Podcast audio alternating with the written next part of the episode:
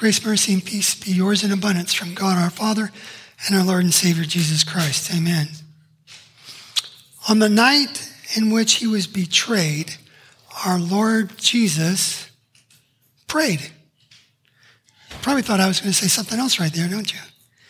Well, there was a lot, an awful lot of things that were going on that particular night, that last night when Jesus spent the few remaining moments with his disciples, Maundy, Thursday.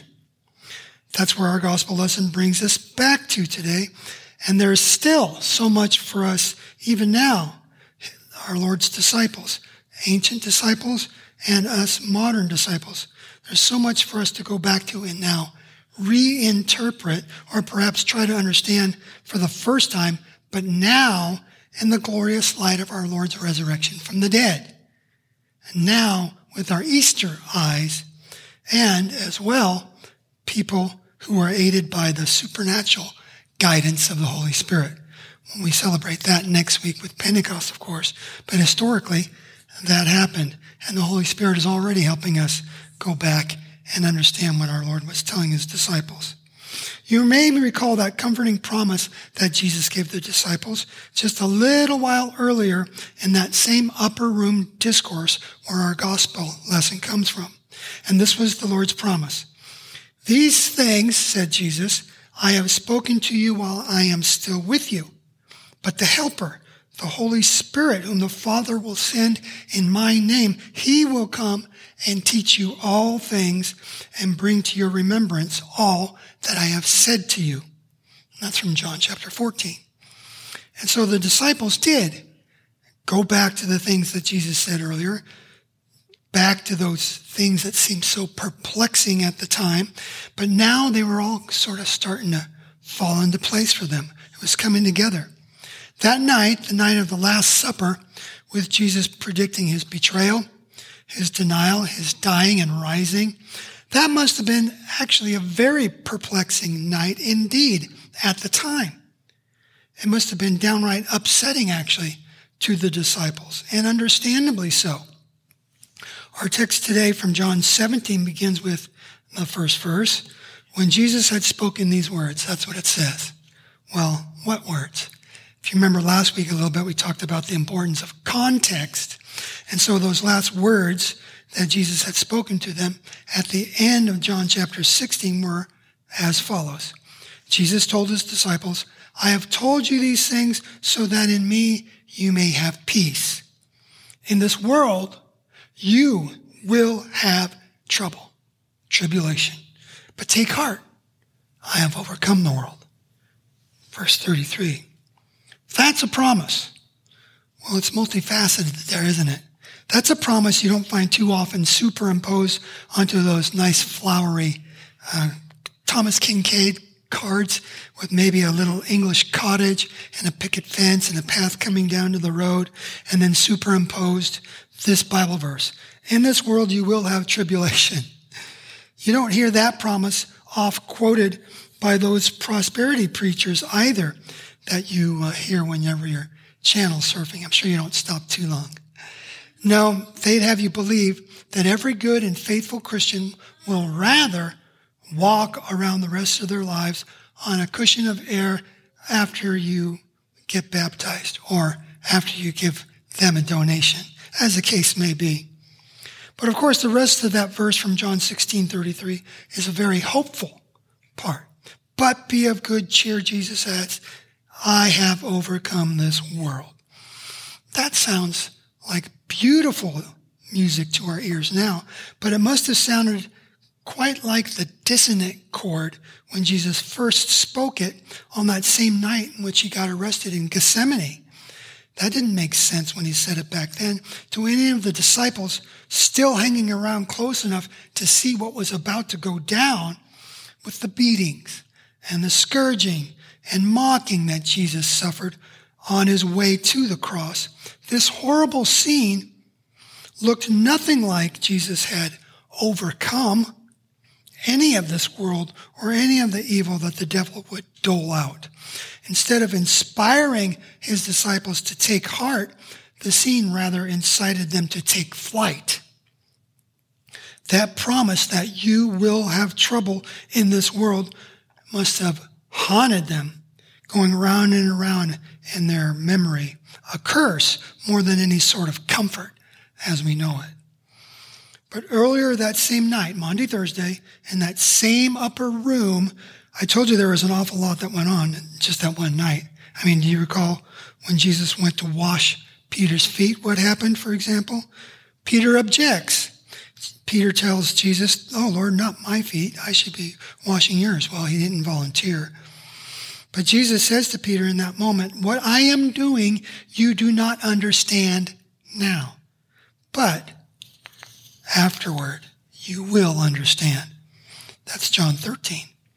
So that must have started to sound like a refrain that Jesus kept offering, reminding his disciples over and over again. Later, down the road, you will get what I'm telling you. You will understand. And I will send the Holy Spirit who will bring these things to your remembrance. Then you will understand. Now, St. Paul will much later put his own words to this same concern, this same matter, the need, that is, for spirit guided discernment. To the Corinthian church, Paul writes, This is what we speak, not in words taught by human wisdom, but in words taught by the Spirit explaining spiritual realities with spirit taught words. The person without the Spirit, Paul continues, does not accept the things that come from the Spirit of God, but considers them foolishness and cannot understand them because they are discerned only through the Spirit. That's 1 Corinthians 2. Not only does Jesus in time make good on his promise to send the Holy Spirit, which he, which we commemorate, as I mentioned before, next Sunday, Pentecost Sunday, but Jesus also dedicates himself to pray for his disciples, to pray for us. Just think about that for a second. On this night, this Maundy, Thursday, Luke records Jesus assuring Simon of this. Simon, Simon, Satan has asked to sift you as wheat, but I have prayed for you, Simon. I prayed for you that your faith may not fail. Now, I don't know about you, but when I hear talk about Satan asking about someone, one of God's own, I can't help but think of Job, right? Remember that? Poor Job. And I get very anxious and nervous. I don't want to be one of those that the devil asks about. And I imagine neither would you. But if you ever were found on the devil's hit list, get this. But I have prayed for you, Simon. Insert your own name there. That's Jesus talking. Jesus praying for us. That's got to be worth an amen or a hallelujah before this Easter season is over, right? Well, we sang them so, but hallelujah.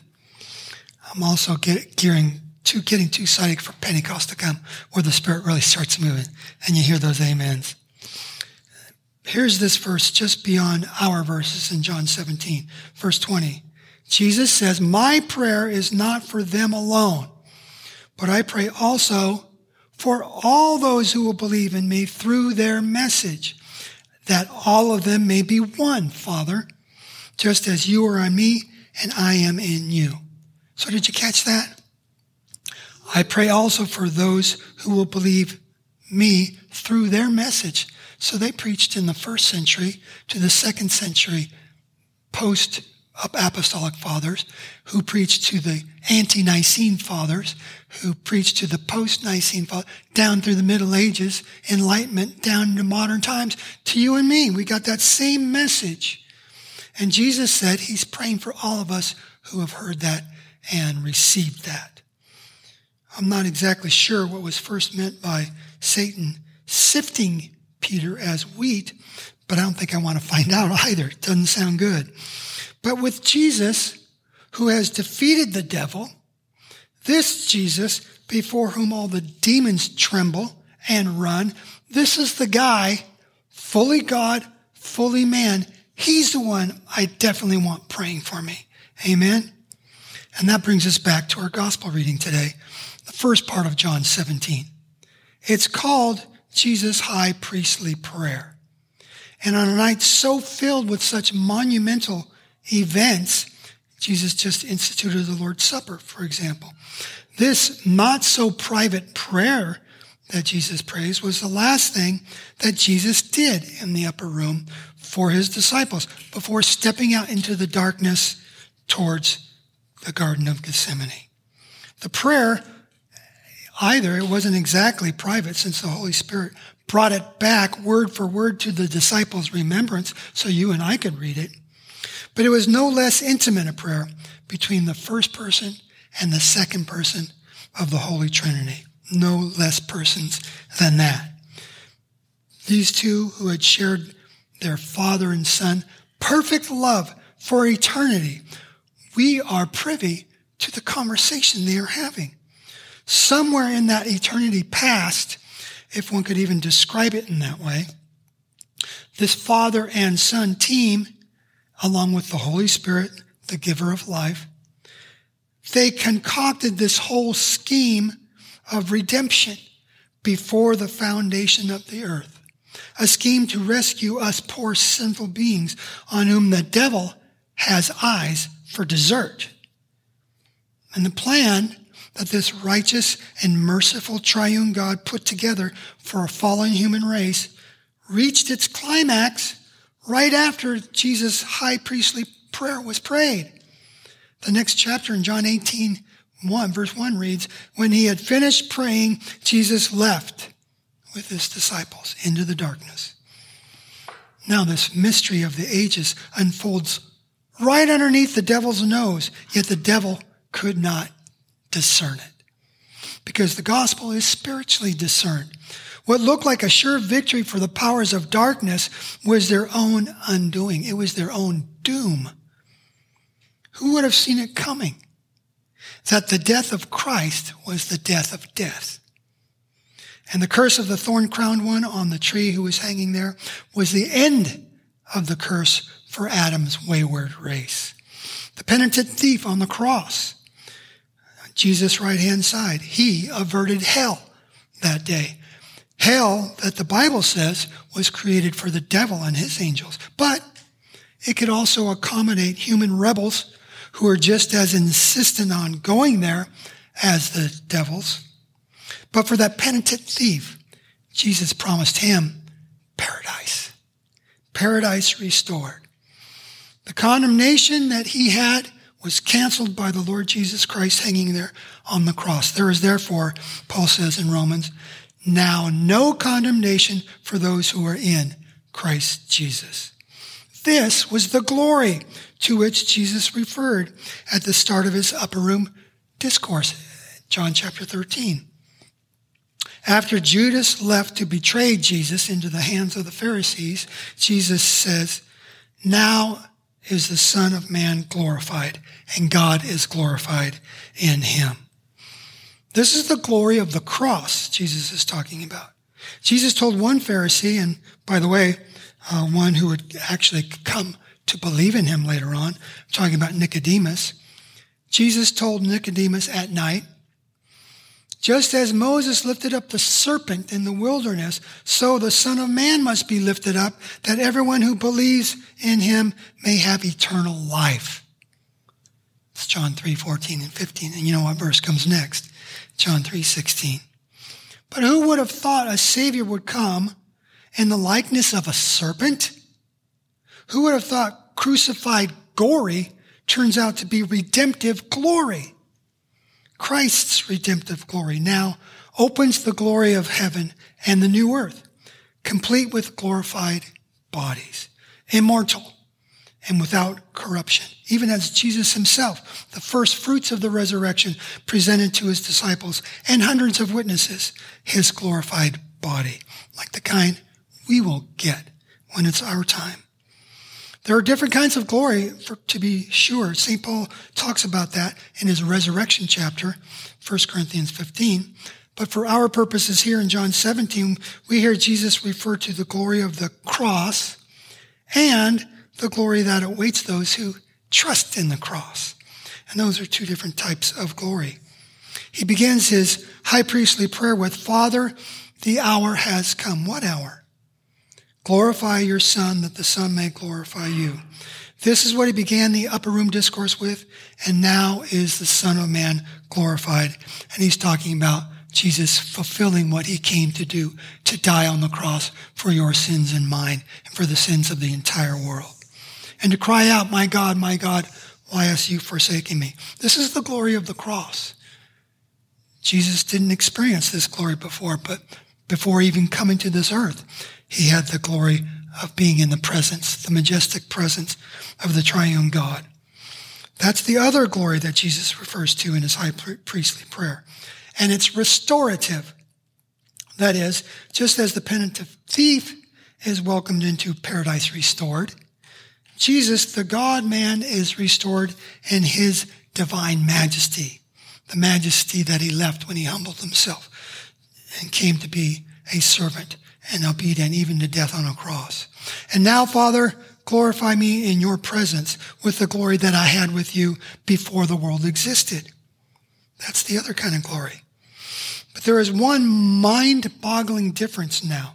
The seat of divine majesty at the right hand of God the Father Almighty, it is now and forever shall be occupied by the Son, the second person of the Holy Trinity, yet who is now at the very same time fully man.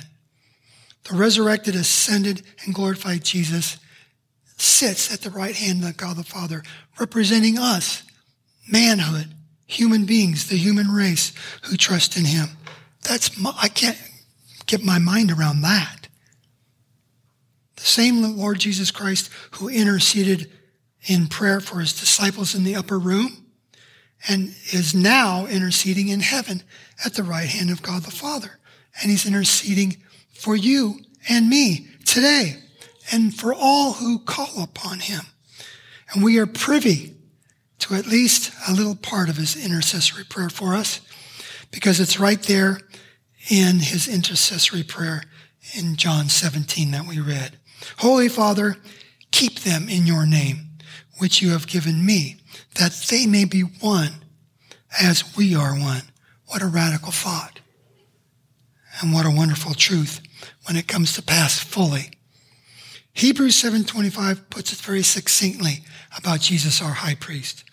Therefore, he is able to save completely those who come to God through him because he always lives to intercede for them. Unquote and amen.